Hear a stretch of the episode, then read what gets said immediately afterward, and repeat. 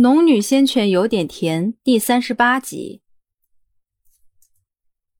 两人这才收了剑，打量了他一番，其中一人才道：“那你进去吧，但是千万别往里面走。看到那块石头没有？”苏林顺着那人指着的方向看去，黑风涤荡间，一块巨型的石头安然立在风中，上面有几个大字隐约可见，正是“琉璃之地”四字。苏林点了点头，啊，看到了。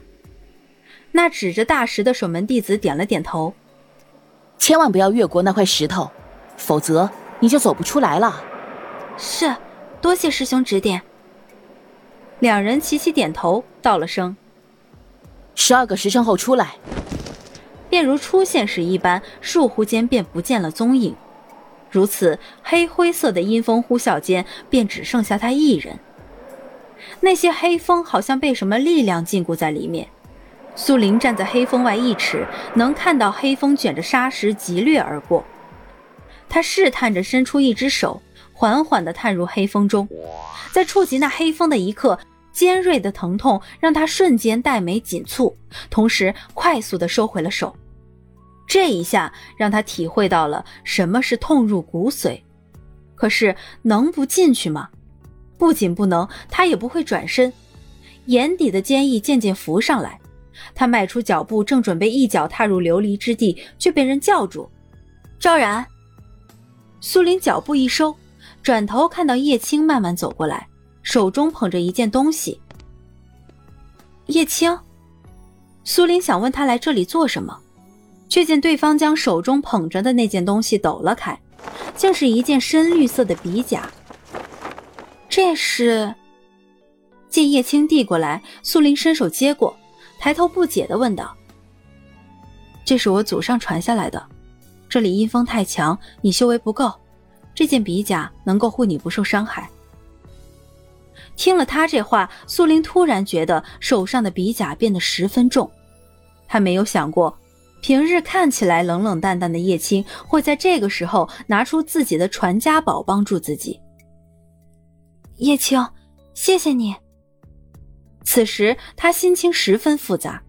从穿越那天起，他对这个世界其实并没有太强烈的归属感。但是柳氏给了他母爱，让他不知不觉间慢慢入戏。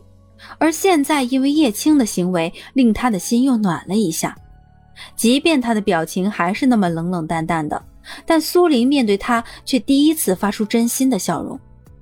看着苏林的笑容，叶青别扭的转开了视线。傻瓜，这时候还笑得出来？进去后看你怎么哭。虽是如此说，但常年冰冷的唇角却在不知不觉间柔化。那我先进去了。苏林抱着鼻甲对叶青道：“哦。”叶青没有再说什么，只是看着他的身影慢慢隐没在黑风里。他也只站了片刻，便被琉璃之地的守卫撵走。那阴风噬骨的痛令苏玲整张脸都扭曲了起来。可是他没有立即穿上比甲，因为林峰说过，虽然是惩罚，但对自己而言也未尝不是件好事。不知为何，他相信他的话。是以这样强劲的阴风拉扯下，他觉得每一根筋骨、每一分血肉都要被拉扯开。可他依旧没有穿上叶青送来的笔甲。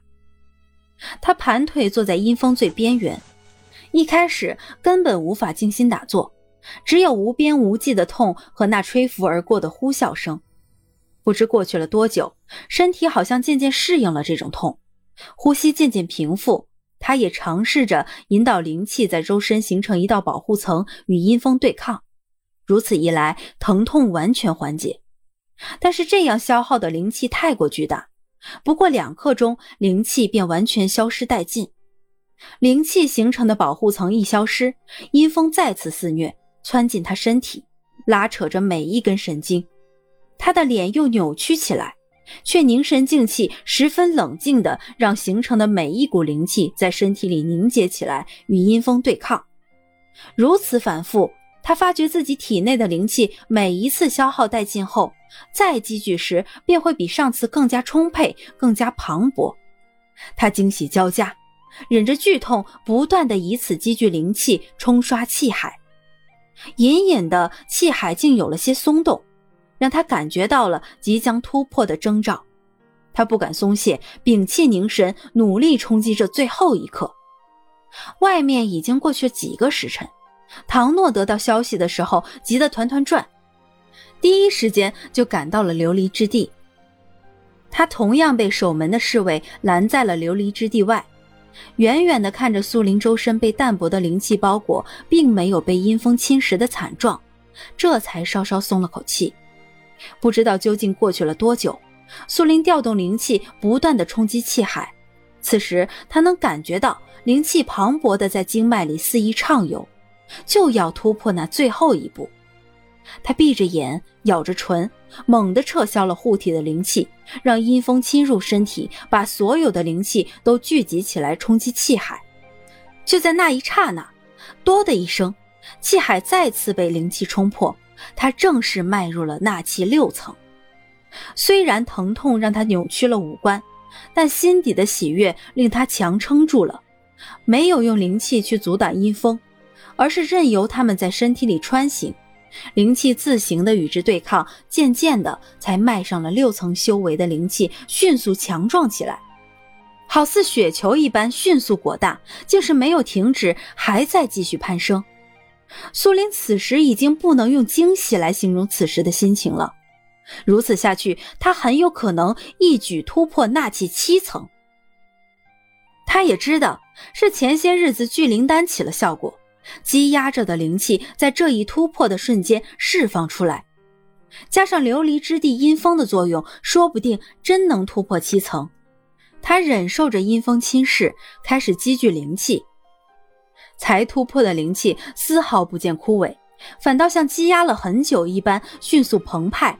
在经脉更加快速、更加肆意的流淌，可是到达第七层边缘的时候，速度却慢了下来，感觉有些后继无力。